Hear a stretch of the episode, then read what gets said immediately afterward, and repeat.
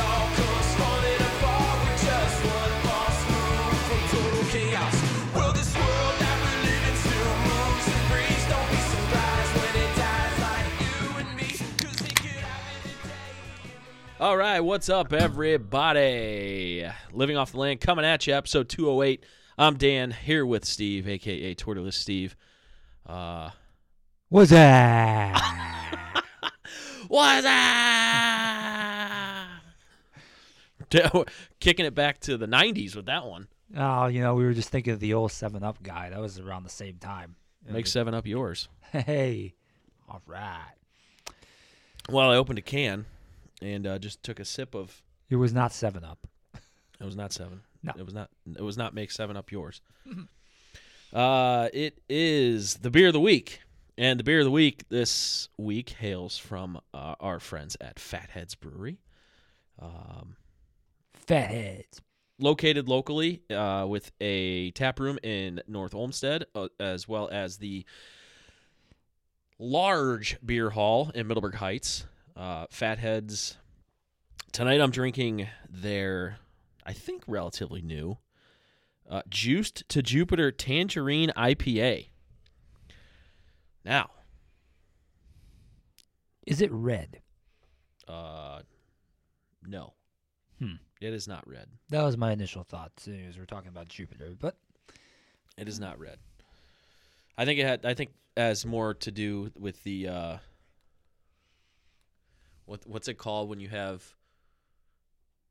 Uh, I'm gonna sound like such an idiot. okay, I can't wait to hear this. when you have when you have word when you have consecutive words with the same letter, what is that called? uh, alliteration. Alliteration. That's what I was thinking. I was too scared to say it because I didn't want to sound like a freaking moron. yes, alliteration. Thank you, Linda Lackey. Shout out. alliteration aside, I think I'll take my chances. Heyo. Name that movie. Dodgeball. Heyo. A true underdog story. One of the greatest movies of all time, Oh, as far as I'm concerned. One of the best comedies of the last Ever. couple decades. Excuse me. All right, well, so Tangerine IPA, juiced to Jupiter. This is, I think, one of their newest creations at Fatheads. I don't know if this is if this is just a seasonal. Um, it is, haha, get it? Juiced to Jupiter. It is a out of this world IPA. Hmm, interesting. Uh, it is six percent ABV, alcohol by volume, thirty-five IBUs malt beverage with natural flavors it says Well, if it's out of this world, it has to be very IPA. oh Right. it, it very much is Okay. it's like a west coast ipa with, with like a tangerine thrown in it Hmm. um, which you don't like beer anyway but this would probably make you gag Oh, okay then. Uh, but not to say that that, that I it's give bad it a zero point zero. wow I'm just kidding. yeah. it uh i'll say right off the bat uh i always hate doing this because it's like hey fatheads if you want to sponsor us come uh I, this is one that I, I i really am not keen on Hmm. Uh, that's not to say like it, it's so hard to like give your opinion on like beer because like everybody has a different taste. That's right. You know, like you could like hate Mexican food and eat somewhere and it could be like some of the best Mexican food like in the area, but just Ever. because you don't like it, you're not going to give it a good review. Right. Um yeah, I uh I'm just I'm not really a fan of it. Let me take another drink.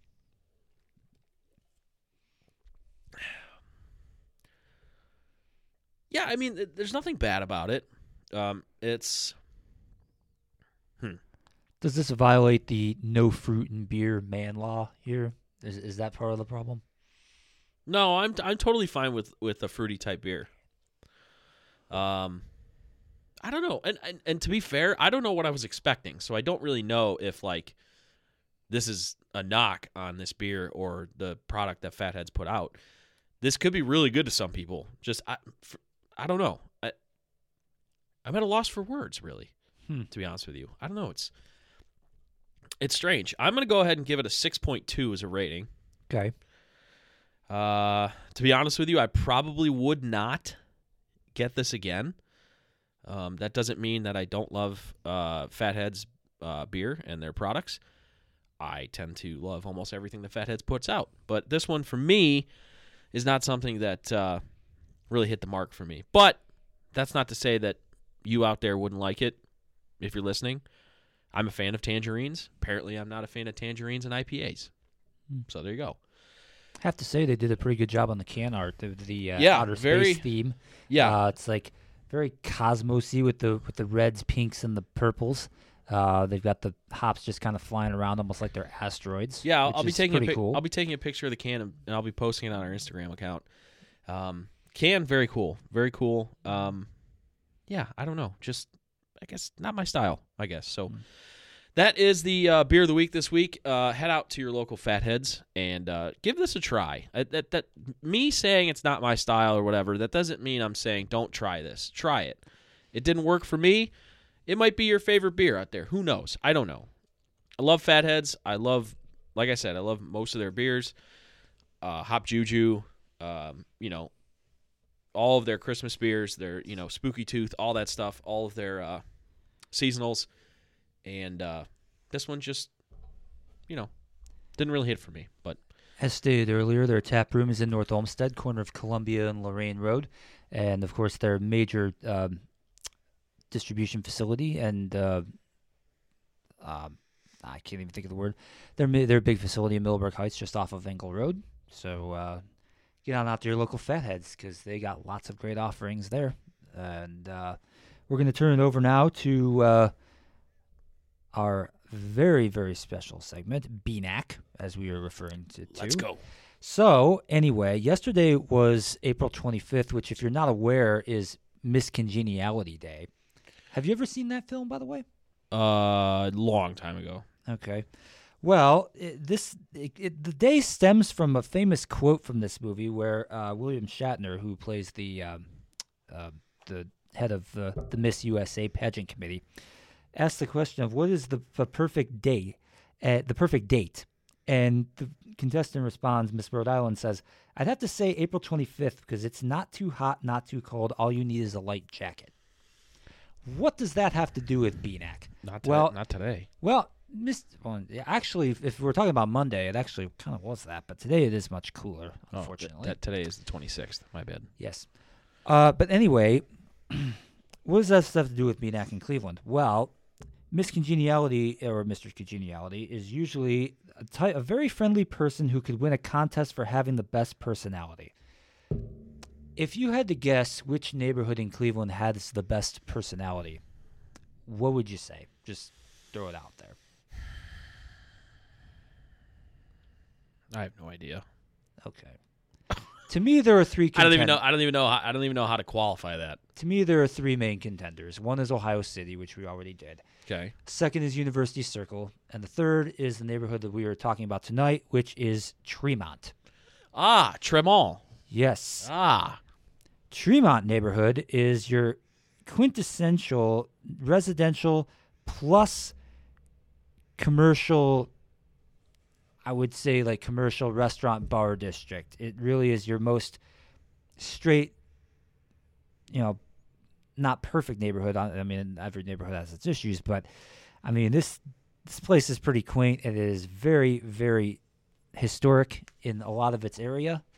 We're going to talk about its geography first. It basically runs the east edge runs all along the Columbia the uh, Columbia, the Cuyahoga River, and that goes almost all the way up to the Innerbelt Bridge, and then you have this one little doohickey near the uh, near the Cleveland sign, right up top the the Cuyahoga River, and then it comes back down on the west side, down uh, West Twenty Fifth Street, and then over uh, along to I seventy one, and it basically the southern end of it basically ends at Steelyard. Um, Steelyard, of course, a major commercial complex with a whole bunch of your big box stores and a few other um, assorted stores in that area.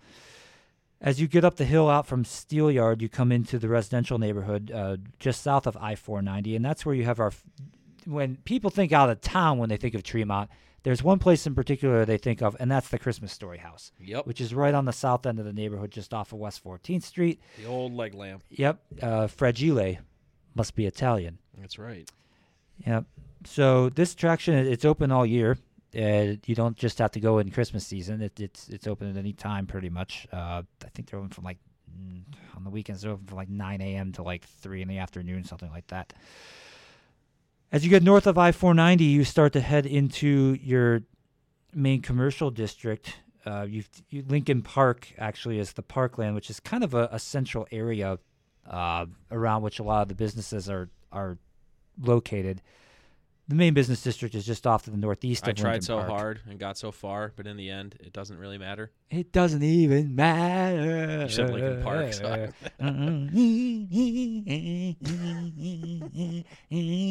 okay. Just to the south of Lincoln Park is maybe my favorite place to eat in all of Tremont, and that's Grumpy's Cafe. Mm, Grumpy's Cafe Yes. is awesome. spectacular. If you have not gone there for breakfast, Brunch. you need to. breakfast or Weekend brunch. It is. I mean, just some of the the stuff they make there. I mean, not your hash brown potatoes, your eggs, and bacon. I mean, you could say, well, you can get great breakfast everywhere, but I, trust me, Grumpy's really does it up. And even if you go during during the later portions of the day, they've got great food too. Uh, as you go up, back up toward Lincoln Park, you get to some of your other areas like Prosperity Social Club, Cloak and Another Dagger. great place. Yeah, Prosperity, another great place to go for brunch. Mm. That's almost like the breakfast block, West 11th, uh, Yeah. over to West 14th, just south of Lincoln Park. Get on out. Cloak and Dagger is, is next up, and then you've got Literary Tavern, and then you kind of hit into the the real bar district there, where you've got Bourbon Street Barrel Room, the Treehouse is there, Treehouse is good. Flying Monkey Cafe is in is in I that don't know if corridor. I've been there.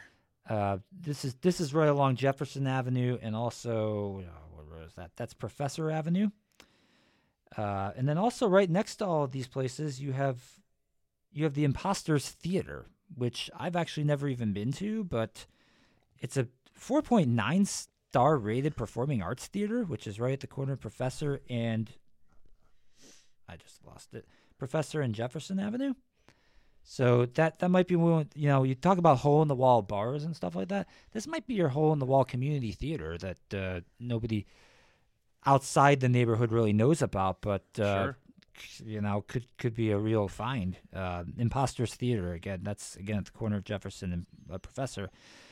And then as you get up to the north end of the neighborhood, um, you've got uh, a few other businesses of note. You've got uh, Barrio's location in Tremont is up there. Yep. Fat Cats is up there on West 10th. The South Side uh, Eatery is on West 11th. hmm Bodhi Tree Massage and Skincare Spa is also on West 11th, just uh, just off the uh, the ramp onto the Innerbelt Bridge, actually. And that is a five star massage spa. Like literally every rating they've got on Google is a five star rating. I don't think I've ever seen that before.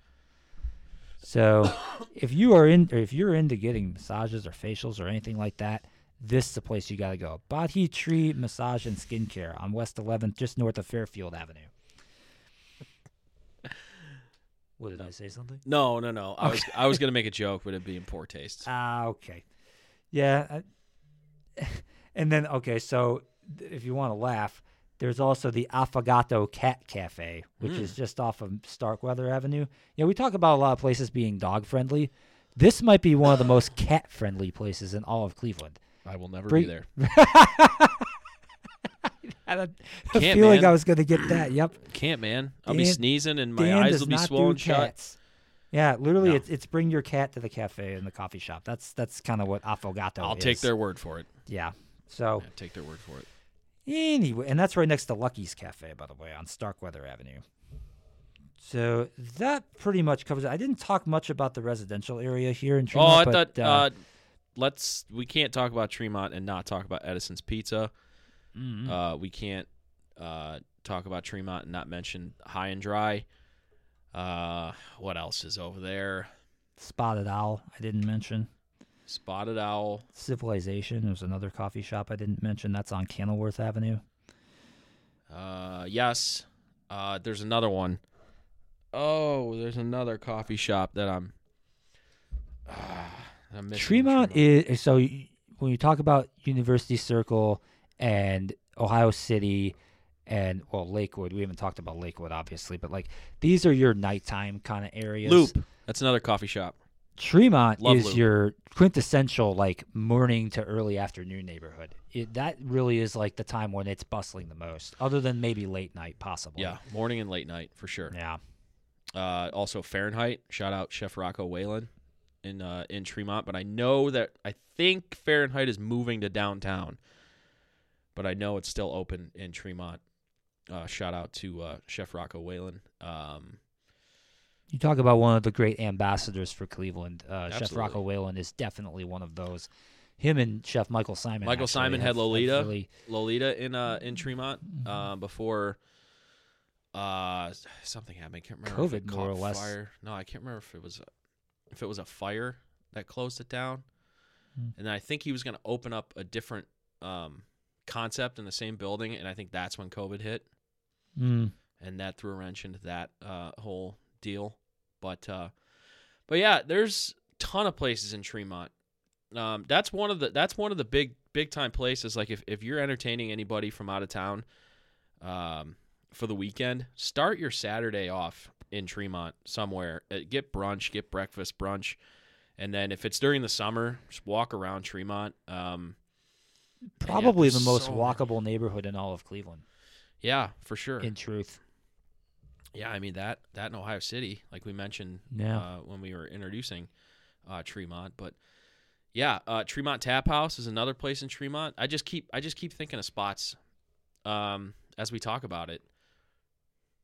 it's all very compact in Tremont. It's not a very large. I mean, at least the the commercial and residential portion of the neighborhood is not very large geographically. So you can walk across it. It's less than a mile across, really, Yeah, in in any direction. So it's Parallax. I didn't even mention either. That's a sushi that's another spot. place. Yeah, I just keep I just keep It's at the corner of Fairfield and West 11th Street. Yeah, right next and to there's Side. be there's got to be places. Um, oh, Rowley Inn, right, just right across the street from uh, uh, from the Christmas Story House. Good food there. Um, yeah, there's just so many places that I, I keep keep thinking of. You know, when you're talking about the primo neighborhoods, it's hard to get them all in. You know. Yeah, that's true. I just I just wanted to make I just wanted to make sure I hit every place that I that I knew of in Tremont. Um, you know, it's it's been it's been a minute since I've been out in Tremont just because of the pandemic and everything, and uh, now that I'm a homeowner in the suburbs, like I'm not going out into the city as much, um, as far as like bar hopping and, and stuff like that. But uh, yeah, tons of tons of places in Tremont, tons. So Yeah. We're gonna get make sure that we get on out one of these weekends where it is warm, but kind of like last weekend, um, and just go again. Fully recommend. You know, oh, by the way, by the way, before before we move before we move on, how freaking incredible was the weather this weekend? uh, pretty awesome. It was summertime. It was actually warmer than they originally anticipated. Yeah, we were They like were- mid upper 80s. yeah. We had to be getting closer, to breaking heat records. And I, got think. and I and I gotta say, uh, it wasn't like it was extremely unbearable because we didn't have the humidity right. that we do. But I will say, going from 45 to 85 in like a 24 to 48 hour stretch, that was a that was a shock to the system, for sure. if you were participating in any baseball games or track meets or anything like that uh, on Saturday, it was a little toasty. You Oh, had you hadn't way, seen weather like that in a long time. People that so- like to dog the weather in Cleveland, don't worry. It's back down to 40, 45, and it might snow overnight, really. either tonight or tomorrow. Oh, the weather geek in me just just uh, kind of did a little heart jump there. Really? Yeah. Wow. Yeah, Okay. yeah. We went last So- Monday, Tuesday. We snow. Set my alarm for 4 a.m. No, I won't do that. I don't know. You might be up anyway with the with, with the little one. Who knows? I mean, the 4 a.m. is about usually when she has her midnight or middle of the night feeding. So Uh, yeah. So last Monday, Tuesday, snow. Then we got the 50s, 60s, and then Saturday, Sunday, 85. And now we're back into the 40s. Back down the other side, you know, it's just hills. It's that you know the average temperature is about 60, but we don't have many average days. No, but it's like- not 60 we get, ever. We get 40s and 80s, and they just kind of average into each other. It's just it's crazy. Yeah. But, like Yeah, so I, I definitely wanted to mention that before uh, before we went ever. I, I saw I saw a lot of pictures of people um, at Edgewater this weekend, which was awesome. Uh, a lot of people taking their dogs to the to the dog friendly side of Edgewater.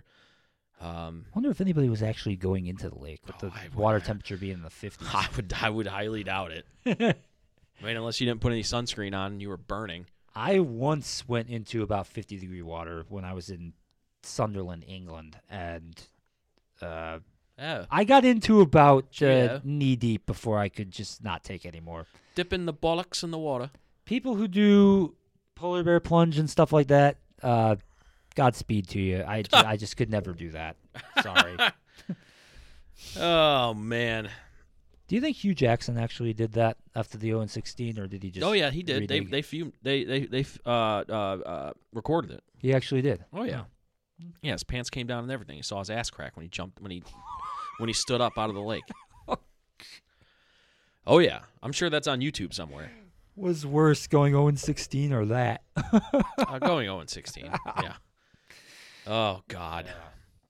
Well, anyway, that's uh that's that's better know a neighborhood. That is Tremont. That's neighborhood number 11 in the city, and, and you, can, put, it on, that the on the board. Yes.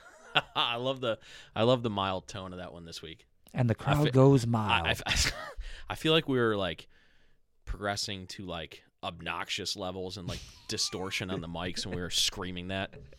But uh but yeah, so we definitely scared Ryan last week. So yeah, he that was, like, "What on earth are you guys doing?" Yeah. uh, shout out Ryan again, uh, our guest uh, last week, former uh, co-host of uh, Living Off the Land. So, all right, so let us get into uh, some more topics for tonight's show. And what do we want to start off with? Do we want to just go? Well, order? I mean, we did. I did just mention the Browns. It is draft week, is it not? it is draft week. Browns do not have a first round pick, of course. They traded that away to Houston in the Deshaun Watson deal. It's 2022. We don't have another first round pick until 2025 Eek. currently scheduled. But Eek. hopefully we have our franchise quarterback for the next 10 to 15 years. So I'll take that trade off any day of the Fingers week. if that- crossed. I mean, it's a great fruition. It's a great trade if if we have it, which we've legislated many times on this podcast Absolutely. already. So, um, yeah, but so this this year's uh, this year's draft is in Las fabulous Las Vegas, Nevada, and Yes. uh, they're getting set up for that. This And- was the uh, they were supposed to have it in 2020, were they not? And then COVID knocked that away. Yep. And they had already had it scheduled for Cleveland in 2021, so they decided they would circle back uh, the year after. Um, so it is in Vegas this year. Uh, I know a lot of the national media were traveling today to go out to uh, fabulous Las Vegas, Nevada. And uh, I just wanted to spend a little bit of time almost looking back last year because the NFL draft was here. And I feel like while we we had a great it was a great event for the city it had to obviously be tempered because there were um, attendance restrictions and you know covid protocols were still in place and but i'm thankful the fact that we actually got to hold the event. And i think the people that put on the event last year did an incredible job. Uh, i thought the location was perfect for the draft uh, down uh, on the lakefront uh, by the stadium. Um, a lot of the scenery was great. And uh, I'm hoping that uh, the draft comes back sooner rather than later. Because I think that Cleveland has shown a propensity to put on, you know, it, for for not being known as a big time, big market city. We've gotten pretty much every single major either sporting event or you know you talk about the Republican National Convention um, over the last decade. And I think every single time the city has hit it out of the park with these events and shown their capacity to put on these large scale events. And it, it, it's a great showcase for the city. And I think, you know, we're going to be talking about potentially a new stadium in this city soon. And It's If- funny you mentioned that because we were talking about Tremont just a little while ago. Uh, one of the sites that we were Potential talking site about in those- like in those right gravel on, lands. right on the border between Tremont and the Industrial Valley. Yeah, uh, just down in south the, of down that I-490. valley. Yeah, absolutely. And uh, you know, if they're not going to keep it on the on the lakefront, either by putting it where Burke Lakefront, because you can't put it the same location as it is now, because you got to knock the stadium down and then build a new one, and then Right. where are the Browns going to play for the next three four years? Yeah. There's no other place. They're not going to drive down to Columbus and play at Ohio Stadium. I mean, where are they going to play? You know, the Bears actually did something similar to that when they reconstructed Soldier Field. Now, granted, that was a renovation that only took a year as opposed Yeah. to you know two or three for a complete stadium rebuild because they, they played for a year in at University of Illinois in Champaign, Yeah. which had to be extremely awkward for that Yeah. franchise to do. Yeah. Yeah, so I uh in talking about the new stadium, what I hope is we at the very least get a retractable dome because I want to Gotta happen. it's got to. You cannot in the Now listen. In Orchard Park, like the Bills just had an agreement have an agreement to uh, build a new stadium in Orchard Park. Um, and they're building it open air because they know that they're never going to get a Super Bowl in Orchard Park. There's not the infrastructure available in Orchard Park uh, to be able to do that. That's less of a dome issue and more of a why are they not building it in downtown Buffalo issue. Right, exactly. Um, there's just no infrastructure. In Cleveland, over the last 10 years, the city has been om- preparing almost as if they're expecting these big events. And when I talk about big events, I'm talking a Super Bowl, I'm talking a Final Four, I'm talking a WrestleMania, I'm talking. Uh, you know, more and more concerts than they already do. I mean, now you can only do concerts in the summertime at, at Brown Stadium, and they only do one or two a year. But you can do them year round at, at, at, a, at, a, at a new stadium with a with a roof on it. Um, Can you imagine if Cleveland hosted the college national championship and Ohio State was in it? oh, it'd be insane. I mean, if, Wow. if, if if the Browns if the Browns were to build a new stadium, I you you'd have to think that uh, there would be calls to move the Big Ten championship there Probably. from Indianapolis. Could yeah, I mean you, you could make that case. Um, especially now, you'd want it more centralized with, even though they'll never play in that game probably, but Maryland and Rutgers now being in the Big Ten, you'd want you'd want it a little more centralized. But that's all to say. I'm rambling a little bit, but uh, yeah, you know, Detroit built Ford Field, and what happened? They've got they've had a Final Four, they've had a Super Bowl, they've had a WrestleMania. Like these are, and that's Detroit. Nothing against Detroit. That's Detroit. We can host those events too. And the amount of money that those events would bring into the city, all because, and we're not getting it right now because we don't have a freaking dome on the freaking football stadium. Anyway, but yeah, I just I, reaching it all back to to the draft. I, th- I thought it was a great event that we they put on uh, uh, last year, and then looking forward to this year's event. We, We- definitely got shortchanged a little bit with the crowd, you know, not being as large as Oh, it could yeah. have been. But ultimately, I remember driving the lift car that weekend, and people were not just.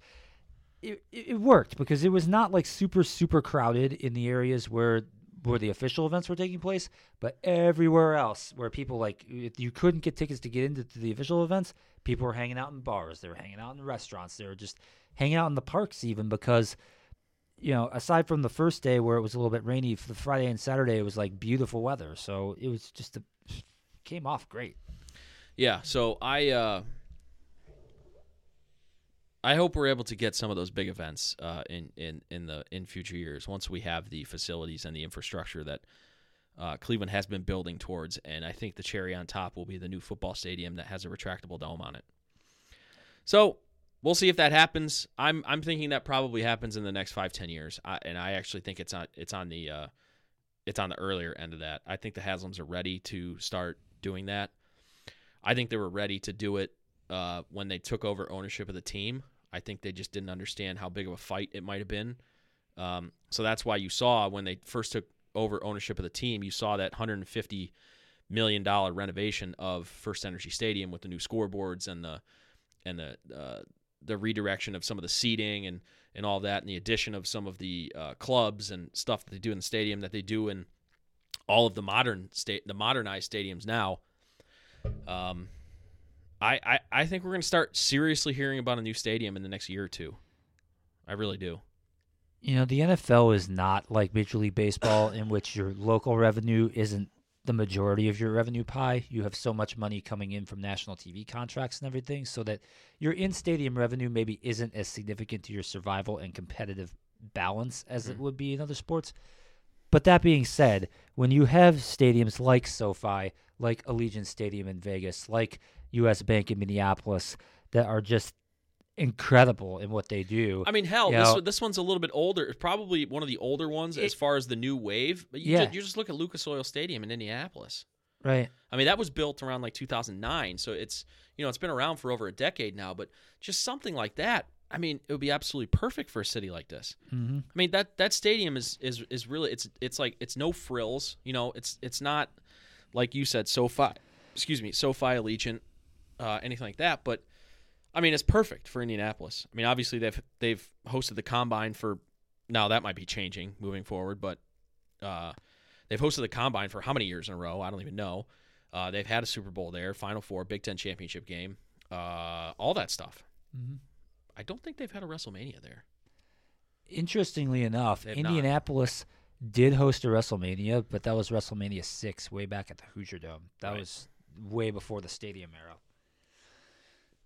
Yeah, so that was a tangent I didn't expect we were going to get on, but uh, yeah, so uh, mainly because we don't really have much to talk about with the Browns as far as the draft. We don't have a first round pick, so there's not going to be anything to talk about for night one of the draft, and that's that's always the uh, that's always the big part. I, I assume that they're going to talk a decent amount of Deshaun Watson just because Houston's going to have our pick uh, in the first round. So I'm sure we're going to get some of that talk, and you know, you know, they're going to talk about the uh, the baggage and the drama that that we've kind of talked to death. Uh, we talked a lot about it last week, to be honest with you, because I was interested to hear what Ryan had to say about it. But but yeah, so uh, NFL draft starts on Thursday, goes through the weekend, and uh, you know the Browns can add some important pieces. I also think that we're gonna. I could be wrong, but I think we're gonna get some resolution to the uh, Baker Mayfield saga uh, this week. I think after the first round, I think you're gonna you're gonna see the Browns really try and move him. Uh, so we shall see, but uh, but yeah, so I've heard some rumblings regarding Baker that again we're talking about teams where he could possibly land, and, and Yeah. it seems like the consensus leader in that department is Seattle. yeah, Um, Seattle and Carolina the two. what do you think the Browns will be looking to get from those teams? Uh, well, Would they be looking to get players? Would they be looking to get draft picks? Like, what exactly? How's that? I mean, work? their main objective is to just offload Baker's contract. That's the main objective. Um, would they pay a salary to do that? I don't think there's a scenario where the Browns don't pay at least part of Baker's salary next year. And I don't think that's Baker's I think that's squarely on the Browns' fault. I think they played this I think they played this terribly, to be honest with you. If they were fixated and they were comfortable with making the risk of trading for Deshaun Watson, They should have just done it. they should have traded Baker before meeting with Deshaun Watson. Hmm. Because then you have some you you have some leverage there. Like now teams know that the Browns have to trade Baker. There's no they're not going to training camp with Baker on their roster. It's not happening. So teams are like, why would I give you anything of confidence when I know you have to trade him? Right. Um, so I think the Browns kind now that tells me that they were never really confident that they were going to land Deshaun Watson. It probably came as a complete shock to them. They probably went into that meeting with Deshaun. First of all, I don't think they ever wanted it to get public. It leaked. Oh, clearly they didn't want that. And that's when that was the night when you and I were recording. We were talking about that very thing, and then the Baker tweet went went viral. Yeah, and I basically said that this was a travesty at the time. Yeah, it's thinking that we were not going to get him. Yeah, I don't I don't think the Browns meant forever that meeting to go public because I think the Browns were doing it like as a whim, like, oh, we we better at least take a shot. But I think in their heart of hearts, I don't think that they thought that Deshaun was going to pick Cleveland. And then when they when he picked Cleveland, they were absolutely floored and they were kind of caught with their pants down. But at the in the same breath, they just landed a franchise quarterback, so it wasn't all bad for them. But now they're kind of they're in this they've been in this like you know purgatory almost with Baker like they know that they have to trade him. They have to get rid of him. But teams know that too. So nobody's going to be knocking at the door of Baker and there's only a couple teams. It's not like it's not like there's 10 teams that are trying to trade for Baker. You know, Yeah. at this point, a lot of teams have their quarterback situations sh- sewn up, and that's not to say that Baker is only good enough to start for two NFL teams. That's not true. I think Baker's good enough. no, that's not Baker's true at all. Baker's good enough to start for half of the league, but if the Browns outright release Baker Mayfield, you know who would be signing him the very next day? who's that? Steelers. Ugh, yeah, I. Mm. Well, let's hope that. Guaranteed. Well, they got your boy Mitchell though. I Baker's better. See, I agree with that, but but it's also it's also a scenario. It's like Baker's better, but we already signed Mitchell, so it's like, is it is Baker that much better to go get him now too, and have this weird competition in training camp between Mitchell and and Baker to see Yeah, that's not really? Pittsburgh style. That's, No. that's a good point. Um, I A lot of teams would do that, but that's not But- their style. So, like you said, I think Seattle is uh, Seattle is a key, and I think Carolina too. As much as they say no, I mean, come on, Sam Darnold's their quarterback. I mean, they would be absolute morons. And plus, plus Matt Rhule is in is in a year where if if they don't if they don't markedly improve over the last couple years, his ass is gone. Yeah. And I can tell you right now, Matt Rhule, if you go into the season and Sam Darnold is your quarterback, your ass is gone You're done. yeah, you're done. I mean, so you might as well you might as well take the chance on a healthy, recovered, and extremely motivated Baker Mayfield to try and save your job. I mean, what else you got? Like we said, Sam Darnold. You go into Sam Darnold, you're done. It's And over. And hopefully Carolina doesn't do what the Bears did last year, which is, you know, get rid of their veteran quarterback and then just draft a quarterback Yeah. at a time where they their coach and general manager were in a contract year. Yeah, well that and and there's there's there's really no no good quarterback in the draft this year to be honest with you. Desmond Ridder? No? Please Aw. stop it. Just because your brother went to Cincinnati doesn't mean that Desmond Ridder is going to be a good quarterback. But anyway, Shout out Bearcats. yeah, yeah, yeah. All right. Well, let's move along here and let's play the, The 24 24 game game. MLB edition. So, last week we contracted six teams out of the NBA. We dropped knocked the NBA down to 24 teams. We got rid of Sacramento, Orlando, New Orleans, Oklahoma City, Brooklyn, and the LA Clippers. So here's the thing I wanted to ask: Do we want to continue, even though it's just the two of us? And I think we should, but I, I'll, I'll, I want to throw it off you. Do we continue with this alternating picking teams to, rather than give our eight? Should we just go four and four and just alternate? it's three and three in this case, but yeah, I. I Oh, think- MLB is also thirty. I, I think we should go back and forth. Okay, Yeah. yeah. This So yeah, Commissioner Rob Manfred was so he was so impressed with our work last week. So now he's contracted. Uh, he says that you know what his league has some teams that he needs to get rid of. So we are going to do the same thing to MLB that we did to the NBA last week. And I gotta tell you, when when I did the NBA, when I did my initial cut list, there were there was only I, had 17 teams that I said I was absolutely not going to cut from the NBA under any circumstances. With the MLB, I only have 11. That's a significantly less number. I've got 19 teams. Last time I only had 13. This time I have 19 teams that are on the potential cut list. So there's a lot more different ways that you we could go with this. And Dan, you'll have to kind of see if you agree with me on this. okay. There's almost more teams that you could conceivably cut out of MLB than than are absolutely must stays. I listed these teams as my must stays. Okay. The Red Sox. Hold on. Hold on. Hold on. Sorry. No, no, you're fine. I'm I'm not prepared. I'm just I'm I want to get a list of the. So, Boston Red Sox, Yeah. New York Yankees, Yeah. Begrudgingly. Toronto Blue Jays, Uh. Yeah. Philadelphia Phillies, Yes. Washington Nationals. Eh. The only reason why I say yes is because I made the rule last time that if you've in baseball, I'm going to qualify it a little bit. If you've won a championship in Major League Baseball in the last 50 years, I can't eliminate you. Kind of hard to cut. Okay. And wa- as we all know, Washington won the World Series in 2019. 2019. Um, Detroit Tigers. Or was it 2020? It was 2019. Okay. It's a, continuing on my cannot cut list. Detroit Tigers, Yep. Atlanta Braves, Yep. Chicago Cubs, Yeah. St. Louis Cardinals, Mm-hmm. San Francisco mean- Giants. St. Louis Cardinals might be number one on the list of what that's the best baseball market in the entire country. yeah. Uh, well, agreed. Who'd you say after Cardinals? San Francisco Giants Yep. and Los Angeles Dodgers. Uh, yeah. I didn't have anybody else that was absolutely you could not cut outside of that group. So Uh, many, many different ways that you could go on this. yeah. So okay, who? I'll, I'll let you go ahead and go first.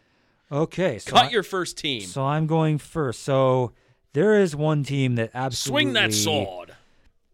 That, in my opinion, absolutely has just been a joke for the longest. time. Aside from like a flash in the pan year here or there, has been an absolute joke for an I extremely already, long time. I, already, I already They- regret. they are the first, in- the first pick.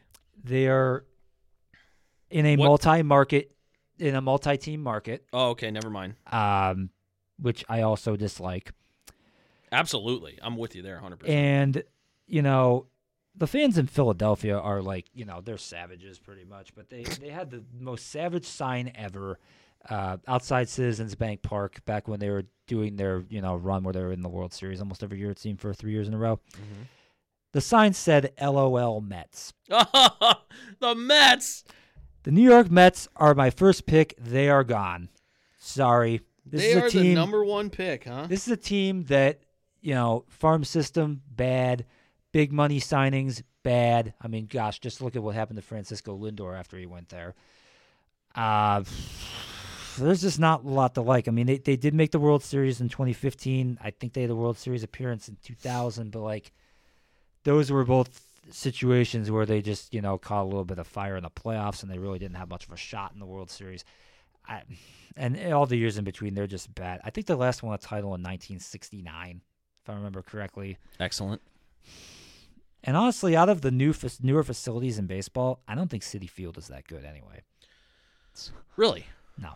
Interesting. I don't see it ever on like the list of top stadiums in baseball or, or anything like that. And the, in the Yankees' shadow, I just you know it's they're they're like they're the Clippers of MLB.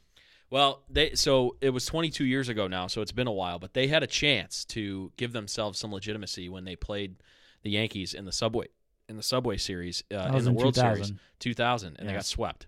Right. Because that Yankees team th- that was a dynasty. They- Oh yeah. that was their fourth title in five years. Oh, I yeah. believe. Oh yeah. All right, so that's your first team. So we're one down, five to go. The Mets Um, are out. okay.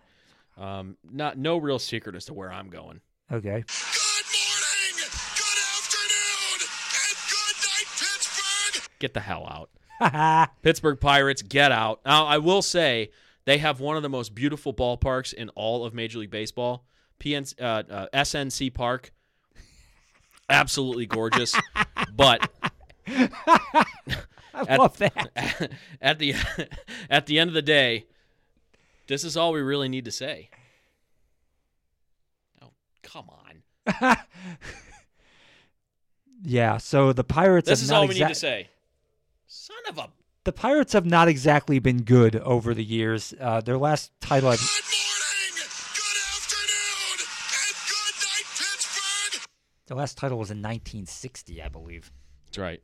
A not, not not that not that walk we off home run in Game Seven, which that's about as not that we can make fun of that or anything. that's just but- about as dramatic as you could ever have it. But All like, right, so there's number two. 62 years ago. So, So uh, if if you're keeping track at home, that's two NL teams that we have uh, kicked to the curb. we have, and, and we don't, we haven't made a distinction between AL versus NL here. So no, because essentially, Um, for the most part, once we got down to 24 teams, we would essentially just realign everything. Yeah. Well, And now Major League Baseball has a universal DH, so AL versus NL really doesn't mean anything. That you know that actually is a really salient fact because the DH was one of the big, major major differences between the two leagues, and now they've eliminated. I eliminated. take pride in my saliency. you know. At any rate, now the fact that they didn't play interleague games for so long was another kind of big distinction too. I'm I'm glad that they started doing that in '97 because it was just flat out weird that you didn't play half the teams. Anyway, this time, okay, so this is going to be team number three. This time, I will pick an AL team. Mm.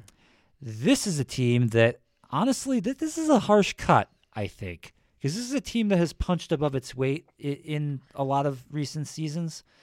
Um, economically, this is a market that's not very good. Stadium wise, it's a market that's absolutely horrifically bad. Okay. Uh, this was the team that literally invented Moneyball. Ah. But Yes. honestly, the team's moving. So this Yeah, is another almost situation assuredly, where yeah. like They're they're moving where the football team moved. it's just you know the market is not viable, and honestly, this is not the only team that's moved out of the city of Oakland in recent Yeah. years. So instead of moving them, you're just going to flat out get rid of them. Yeah. So the Oakland A's, I'm sorry, you know, you this this is a team that in terms of operation has actually been pretty good, but like Yeah, I will say. I will say too. When they wear though, it's similar to the Eagles. When they wear those those Kelly green uniforms, absolutely spectacular. Especially when they have the Kelly green with the bright yellow. Yeah, It's fantastic. It's absolutely fantastic. the killer for this team though. Hmm. Haven't won a title. I don't think they've even made a World Series in the Moneyball era. Wow. Yeah. They they just fail in the playoffs every time. Yeah. Interesting. So okay. yeah, I mean you got to go back to 1974, I think, for the last time they won a championship. So back when Reggie Jackson was playing for them. All right. so Oakland A's number three, they are out. Uh, I'm going. to See, I I go with a more simpler approach. Uh, my first team cutting at Pittsburgh. I mean, you know, That was an obvious choice. Yeah. for sure. Uh, th- to me, this is another uh, obvious one, and it's it's specifically well, it's a horrible sports town. Number one, and number two, cosmetically, their stadium, while brand new, is an absolute eyesore. I think I know which one this is. Uh, the old Miami Marlins, and Yep. also because they beat our ass in the '97 World Series. Get out. This is breaking my rule, by the way, because they've won 2 They've won World two Series championships in the in last the last- 25 years. Yeah, Get out. One was against us. Get out. the other Get was the against the. Yankees. Uh, that's fine, but they beat us, so it cancels out. So get out. Those freaking lime green walls that they have in their stadium, and that stupid fish thing out in center field. I'm sure you're partial to it, but that thing is no, the, that thing is ugly. that's Sorry. the dumbest looking thing I've ever seen in my life. Get out. Done. Some out. some metrosexual from Miami clearly designed that. In Like, the words it's- of the great uh uh uh uh God, what was I gonna say? uh, uh, No, uh, what was I gonna- uh, In the words of the great Michael, the filthy animal Stefano, get out. Gotta say it with that hard Philly accent. Get out. Well, right. I mean that's championships aside, that's a pretty good choice because Miami's not. uh, out of- You know, we say Miami's not a good sports town, and they probably support the Marlins worse than all their other teams. Yep. So, it, which is really odd because that stadium is on the site of the old Orange Bowl and is in Little Havana. Yeah. You figure out of all places Right. you would get fan support there, but for some reason it just doesn't work. True. Anyway, we are now on to the fifth choice. So right now we have the New York Mets, the Pittsburgh Pirates, the Oakland Athletics, and the Miami Marlins are our four eliminated teams. We're now on the third rotation. Mhm. And again, here's where it usually gets quite difficult. Uh, once you get some of the obvious choices are now off the board. You know, oh, I'm I'm between a couple teams here. Uh, but again, my hatred for multi-team markets is again showing up here in this pick. This is a team that honestly I've not cared for my entire uh, child and adult life, quite frankly. Uh, maybe that was because they were negatively portrayed in Major League Two, but uh, honestly, uh, their radio announcer aside, I think this is a team that really doesn't have much of a future. They're again Hey, in much the if this team didn't exist, we wouldn't have our we wouldn't have our go home call for the BNAC segment. and perhaps you know I wasn't beholden to the championship rule much like Dan was. I mean they they had a flash in the pan where they actually did cash in in 2005, but you look at their track record before and after that over the last 40 years, it's been pretty much pathetic. And for whatever reason, you know, most of the time, so like the Clippers we had to eliminate last week because the Lakers won so many championships. There's just no chance that they were going to compete with that. Same thing with the Mets. No way they're ever going to compete with the Yankees with all their championships. Mm-hmm. The odd thing is about the really popular team in in Chicago, the Cubs, haven't won a lot of championships. Yep. But for some reason, everybody loves them anyway. So it's just intrinsically part of Chicago culture, and they can bark all they want about North Side versus South Side. I'm sorry, the people on the South Side, they'll get over it. the Chicago White Sox gone. Sorry, Wow. out of here. Wow, Steve attacking the big markets. I I'm being a savage toward the big markets tonight. I really am. You're a savage.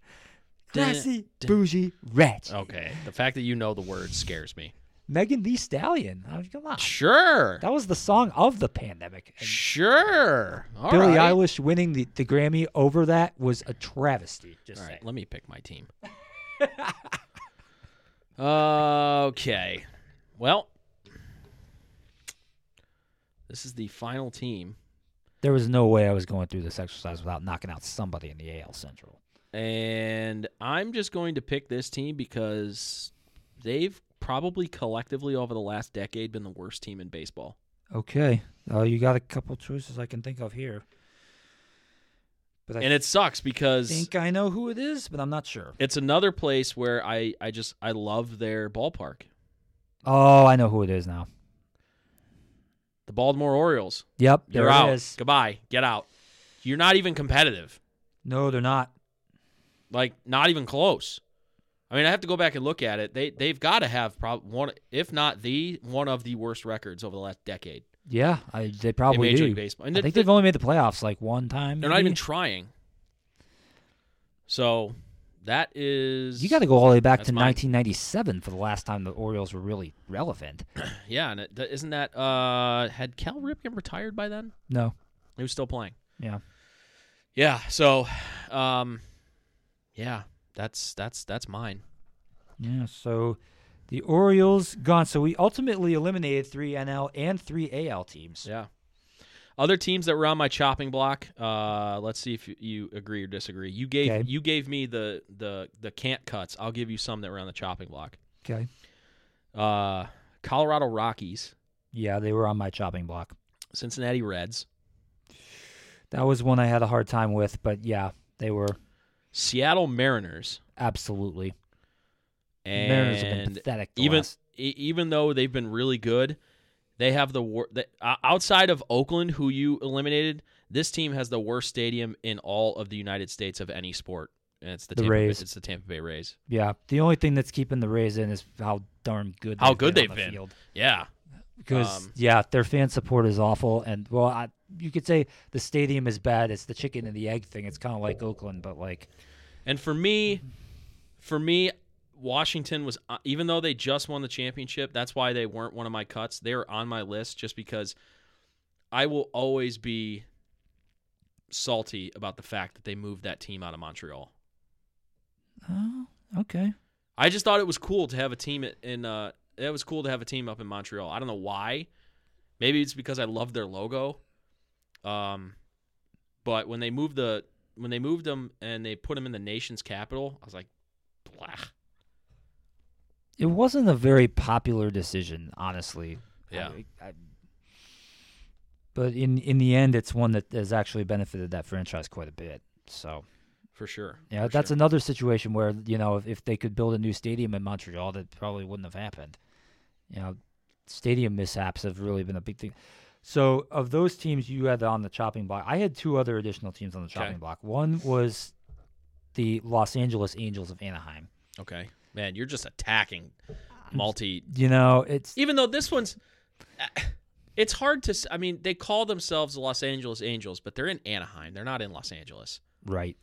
So yeah, I mean, I guess the market, yeah, it's it's a multi-team market, but and much like much like the other ones that you that you have, even though it's multi multi-team markets, there's unequivocally one of the teams is more loved and revered in that market than the other. Like the Yankees with the Mets, the Cubs with the White Sox, and now the Dodgers with, with the even going a few years, it's interesting you mentioned that because even going a few years back, I probably wouldn't have had the Angels on my maybe cut list because of the fact that the Angels were for a lot of years in the 2000s, early 2010s, the better team in Southern California, and they were eating into the Dodgers' market share. But now with the Dodgers winning championships, you know, Right. it's it's and being the dominant force again, the Angels have really just kind of been in the backwater for a while. And then the other team, you talk about one championship just completely saving a franchise, Kansas City Royals. Yeah. I mean, if they didn't have that title from 2015, they would have maybe been the first team on my list to cut. Back to back World Series, right? Yeah, And they won the lost game year. seven uh, the first time around, and then they I think won like like five games or a sweep the second time Yeah. of the Mets. I was Ah, about I was about to say, imagine being a team that lost Game Seven of the World Series. Well, yeah. Um, mhm. maybe I it's mean- because I don't want to think about it. I don't want to say that. Well, I I, I might Don't even well- say it. I might as well say it. The Guardians were on my maybe cut list. Get out. Get out. They were Why? no why- championship was in just- se- is that it? No that championship in almost 70 years or over 70 years. Um, attendance compared to other teams not very good. Yeah. Um, it's it's really been more because of the franchise. Believe it or not, franchise's operation that has has pretty much kept kept the Guardians in the league at least for now. Oh, 100 percent. Yeah. Um, 100 percent. you know, almost perennial playoff team for most of the last decade. You know, Yeah. So Sadly, not in the last three years. But yeah, and I don't think we're going back to the playoffs this year. Probably but- not. That remains to be seen. But anyway, uh, before, okay, so that is the 24 game. That is the MLB edition. Uh, we will do another sport next week. Uh, this has been a lot of fun, and uh, we are going to keep it rolling next week. Don't know. We'll we'll decide on which league uh, we want to do next week. But before we move off of baseball, there's something that we need to talk about, and it involved our Cleveland Guardians over the over the weekend in New York against And it the also involves our smart ass of the week. And it as has well. nothing to do with what happened on the field. Nothing. Those scumbag Guido wannabes out in right in uh, right center field, uh, cheering and talking trash to one of our players that had just laid out into the wall, cut his face up, and was being evaluated on the field for a concussion. Got the attention of our other outfielders who were just defending their teammate because he got hurt trying to make a play on the field. Myles Straw, who is now, you know, that guy could go 0 for the season, and I don't think he'd get a boo from Cleveland fans for what he did, climbing the fence and talking trash right back to those fans. Did he go into the stands? Was it a was it a Ron Artest situation, malice at the palace? No. But he got up on the fence, he got in their face, and he let them know. And then after the game, the Yankees had just won the game. What is there to be mad about? They just win the win a walk off, They come from behind and they win on a walk off. and they're chucking beer cans at our players. Scumbags, absolute tra- trash throwing trash. We talked last week about how bad Boston fan is. New York fan went way above and beyond anything I've seen in a I long mean, time. I mean, they were from chucking. any fan they were base. chucking full beer cans. Oscar Mercado caught one, or else he would have gotten hit in the head. Yeah, he could have had his head split open. They actually hit an umpire. the umpires went out, and the and both uh, both dugouts cleared and went into the outfield to try and get them to stop. And an ump turned around to walk back towards the diamond, and he got hit. Pro- I think it was in the back of the leg, or maybe he got hit in the ass or something. He got hit by a beer can. That doesn't feel good. No, and, And the, the reason, umpi- and, and and for that, the reason I don't care. Like you want to like like listen, we've thrown crap at, at referees and umpires. So you know the the the the the, the convenient thing for Yankee fans are to say like, "Oh, pot call the kettle black." Uh, Cleveland Browns fans uh, threw bottles onto the field. Yeah, we were throwing them at refs for not doing their jobs correctly. Which, while very bad and unbecoming, Terrible, very t- very bad, very bad. throwing at opposing players I, goes way above and beyond that.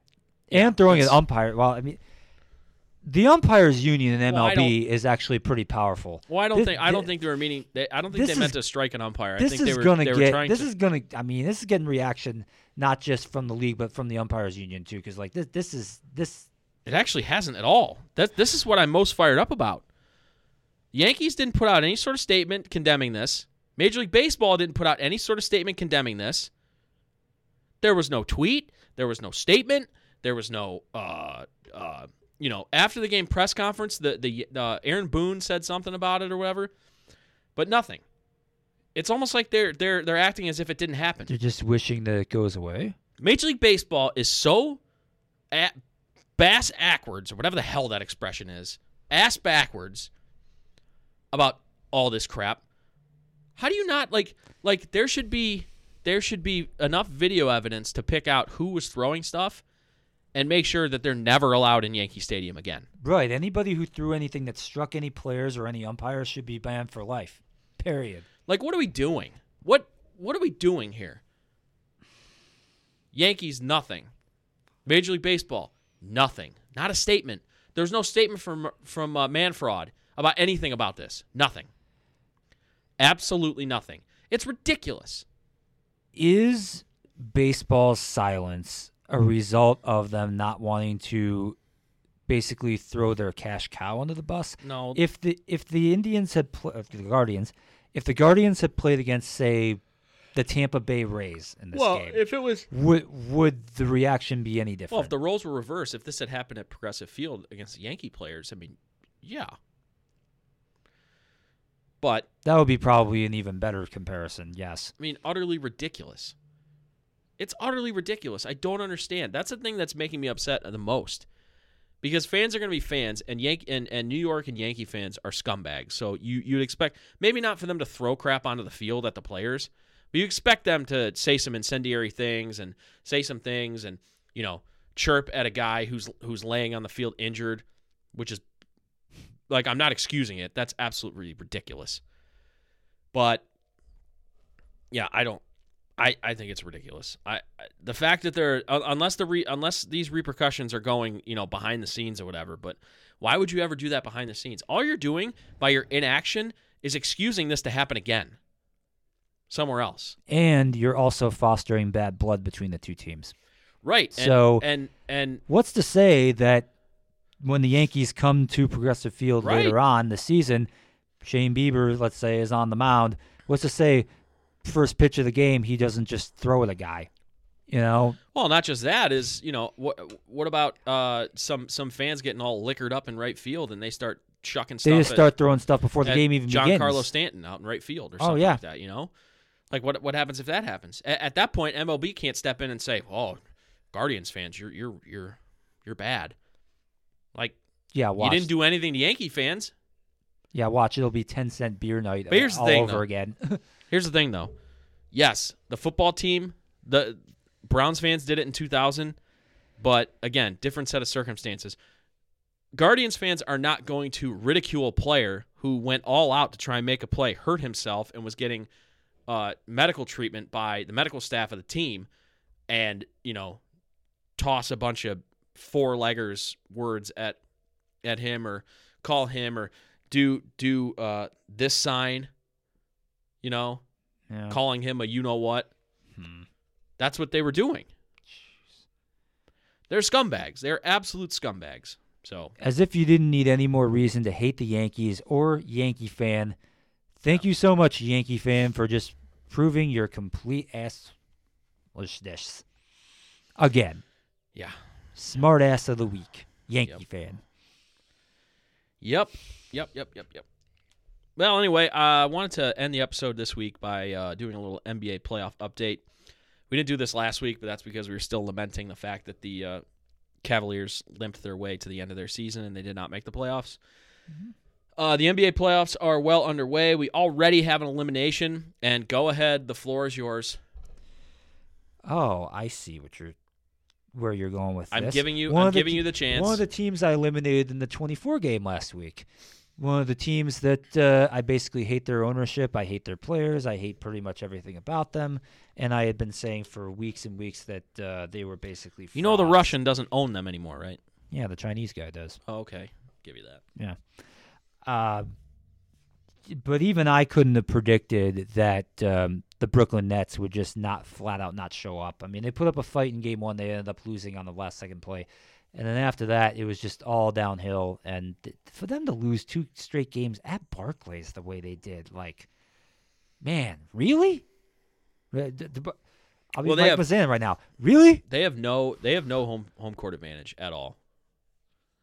Like by sheer numbers, there were no, more Nets fans at those two games, but the Celtics fans were certainly louder. To a certain extent, you're always going to have that issue when you're playing a nearby team geographically. But like again, if you are the Mecca, New York City, like that shouldn't be happening. And again, this is this is what happens when you have multi-team markets. You know, team it's harder for split fan bases to truly be invested in a team. Yeah, I mean uh, the the Brooklyn Nets, um, they have all of the pomp and circumstance of a massive market New York team, but they have uh, the team and the fan base alike. They have no soul. Like the New York Knicks have been one of the worst NBA franchises over the last two decades, but when they've been in the playoffs, there's not a louder building in in the NBA than Madison Square Garden in the playoffs. Yeah, now that Oracle Arena is gone, yeah, Yeah. probably. And I, you know, I would always put the Q up there in the LeBron years, but there's something about Madison Square Garden, playoff basketball at Madison Square Garden. There's just something about it. But like that team has sucked for two decades. But like any hint of them being good, like last year they made the playoffs. New York was on fire for the Knicks last year, even though they only went they only they went out in the first round of the playoffs. Their fans do have passion and soul. They oh, do. 100 percent. Brooklyn's don't. No, no. And, and that's just a, you know maybe that's just me reading too much into it, but I think that's a function of their their franchise just being the most plastic, soulless, uh, super team ish, tried but failed, Yeah. kind of gobbledygook. All right, go Yeah. ahead, give it to me. Well, I mean, yeah, Tell me how much of an idiot I am. Well, I said the Nets could come out of the East. They got swept in the first round. yep, not one of your better choices. No. Good God. Might be my worst, to be honest. I've had some bad ones. I've also had some good ones, but I've had some I've had some stinkers. Is it more likely that Milan will win a Champions League in the next two years than what, less likely than what just happened with the Nets? Wow, let's see what happens with their with their uh, with their ownership takeover. uh yeah, that's a whole nother show. But Yeah. uh, yeah, I would actually agree with that. Is that the only team that's out so far? I think it is. Yeah, so there's games going on tonight. Uh, actually, no. The the Heat just beat the Hawks, and they eliminated the Hawks in five. Yep, they won that game 94, uh, 97 to 94. And while this this won't be an elimination, this will be putting a team that I think both of us thought were really really good on the brink. The Timberwolves are up by three in Memphis in Game Five with four minutes to go. Now that game could still swing. There's still four minutes left, but if the T Wolves win to go up three two, going home, They'll have a chance to close out the series on their home floor in game number six, Yeah. which is uh, never a good situation for a favorite team to, to be in. Yep. Uh, now, that would be a legit upset if the Grizzlies were to go out in round one. And you want to talk about legit upsets. The Pelicans and the Suns are tied at two right now. The one versus eight in the West. Game five is tonight at 10 o'clock in Phoenix. Phoenix does not have Devin Booker. That is really hurting them quite significantly. I, the way that the way that Brandon Ingram is playing, I would not put it by the Pelicans to eliminate. Now again, this could be another one of my clunker uh, predictions, but I'm not actually predicting this. I'm just saying I would not put it past for the Pelicans to go in there and win Game Five and have a chance to close out the Suns at home in Game Six. That's crazy because the Pelicans at the beginning now their record in the regular season was not good, but because of the play-in tournament, they got themselves into the playoffs. They were horrible at the beginning of the season. Yeah, one of the worst I mean, they in were ta- they were talking about firing one of the David, worst teams in the league. They were talking about firing David Griffin. Well, Zion hasn't played all year. you see what happens to franchises when you fire David Griffin. Yeah, exactly. Um, but man, Brandon Ingram's playing like a superstar right now, and I I don't think anybody can underrate the C.J. McCollum trade more. That was an incre- that changed their whole season. was them trading for C.J. McCollum at the trade deadline. So the uh, Pelicans are there now. There is one other really big time story that is that could potentially be developing here. Okay, Who is the team that you least liked in the East at the outset of the playoffs? uh, There's one I'm thinking of. I'm surprised it didn't come right off your tongue. oh, I know. Yeah, if there's one team that is going to squander a 3-0 lead, it's the team that's on the verge of doing it right now, Yeah. and it's the Philadelphia 76ers. 76ers had a 3 nothing lead. They actually won on a buzzer beater in game 3, which I mean, you talk about a dagger to the heart. Like sure. you, you you get beat on the buzzer beater in game 1, that sucks, but you know, you got the rest of the series. Game Yeah. 2, well, that's really bad, but like maybe you're going home and you know, you'd be able to turn it around there. You get beat by a buzzer beater in game 3 to go down 3 nothing. Like there's no I mean, come on. How many teams would just come up and just like not even show up in game 4 given Yeah. that situation? The Raptors have instead won game 4 and then they not only beat Philly, they pounded Philly in game 5 on in Philadelphia. So Joel Embiid injured his hand in Game Four, uh, and he had a very pedestrian Game Five. And James Harden looks like he's hundred years old. And I'll tell you what, if there's one coach that's going to blow a big lead in a playoff series, it's their head coach. It's Doc Rivers. He's done it before. Actually, I think he's done it a few. T- he, I think he's blown three-one leads a, more than once. a couple of times. This would be 3-0, but if there's anybody that can do it, He did it with the Clippers, and he did it with another team too, with Boston. And then when they give up three one lead in Boston, I don't remember. I don't remember. I know in 09, in 09 I, he might have done it more than once with the Clippers. I don't know, but anyway, uh, I'll I'll say this: if Toronto wins Game Six, I think they're Oh my! even though out. even though Game Seven's in Philly, you talk about the amount team, of pressure you talk about the pressure and a fan and- base that if they if let's see, if this gets to a Game Seven. And Toronto gets out to a hot start in Game Seven. Oh my! Oh, they're gonna boo the 76ers Oh, right off oh my. the floor. They'd probably be getting booed in pregame. Quite Is your- frankly, is your, is your dad all doom and gloom, thinking that they're already going to lose a series, or does he think they're going to win? no, he he hasn't really said too much about it. I mean, he Yeah. he, he blamed Game Four on Embiid getting hurt. Game Five, I maybe he's in a little bit of denial right now, but he. I, I asked him about. Well, they still said- have a three-two lead, so it's not. I asked like him about. He he thinks they're going to win Game Six, but Yeah, they very know, well could. they very well could. Um, but yeah, we'll see. Yeah, good. Thanks for thanks for uh, bringing that up because I would have totally forgot about that. I mean, that's got to be the story at this. Well, I mean, the Nets going out so humiliatingly that was definitely the the big story yesterday. Yeah. But as we get closer to the weekend, that could definitely be the big story. No Mm-hmm. doubt about it. Yep, and uh, that that Bulls uh, Bucks series is is dead and dead and buried. Uh, Bucks are up three to one. Zach LaVine has entered uh, health and safety protocols today, so he's not he's not going to play in the game tomorrow. So they're done. Bulls are done. So that series is over. Did he not play at all in Game Three or Four? No, I think he did. I think he, today. I think he was, uh, he was uh, put into safe health and safety protocols.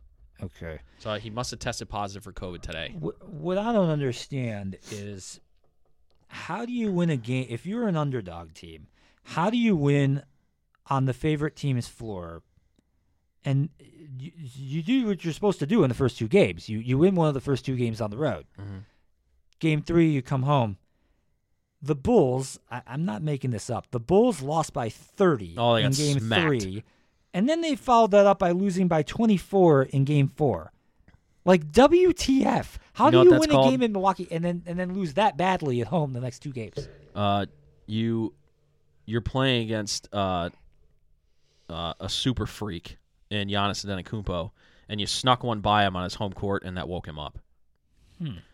That's exactly what happened. But he's only one guy. Yeah, but know? he's he's like I listen, Giannis is not as good as LeBron, but he's like one of those guys to where like if you if you get if you get his attention or you wake him up or even worse, if you piss him off, you're done. He's just like one of those guys. It's especially like it like in you know how like LeBron, like LeBron in the East. It's it's just it's over. You know, when he was with the Heat and when he was with the Cavs. It's just it's over. It's game set match in the, in the East. It's just it's done. That's LeBron- basically what's going on with Giannis right now. LeBron James in his whole career in the Eastern Conference, he didn't lose many playoff series. No. I mean, he didn't. I mean, gosh, you think about it. He made the finals how many years in a row? Eight. Eight. Four- 2011 to 2018. Four so, with Miami, four with Cleveland. so that whole time, he didn't lose a single series inside the East. Nope. Then he went three and five in the finals those eight years. Lost a couple to the, uh, lost one to the Spurs, lost one to the Mavericks, uh, and then Lost the ones to the Warriors. three to the Warriors. Which, out of those, 2011 I think was really the only Oh, one the that they were expected to win.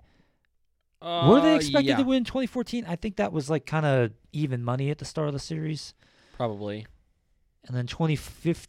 Well, 2015, 2015 No, was the War- the Warriors were definitely favored, but that was only because friggin' Kelly Love Olynyk. and, Love and I, uh, Kyrie were out.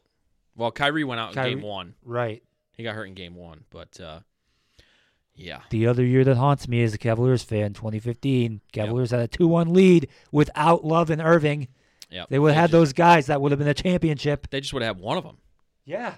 Right. If Kyrie didn't get hurt in game one, we probably still win that series. Kyrie doesn't get hurt in overtime of game one. We probably win game one, and we might be up 3-0 in that series. Yeah.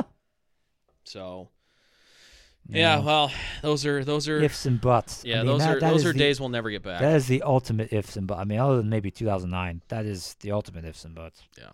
So, but uh, but anyway, that uh, that's good. That's that's our NBA playoff update uh, for the week, and uh, I think that's pretty much going to do it for us this week. Yep. Uh, yeah. So appreciate you guys listening. Thanks. Uh, we will be back next week uh, with another 24 game with another better known neighborhood, and uh, we will be recapping the NFL draft. Uh, we'll see if Baker Mayfield has a new home, and we will uh, be talking more about the uh, NBA playoffs because we'll be into the second round at that point. Forecast for next week's episode the 24 game is going to be ice cold. Oh, Steve's made the executive decision. All right, so uh, for Steve, I am Dan. You've been listening to Living Off the Land. Follow us on social media at the Yellow TL Podcast, and we'll see you guys next week. See ya. Bye. I won't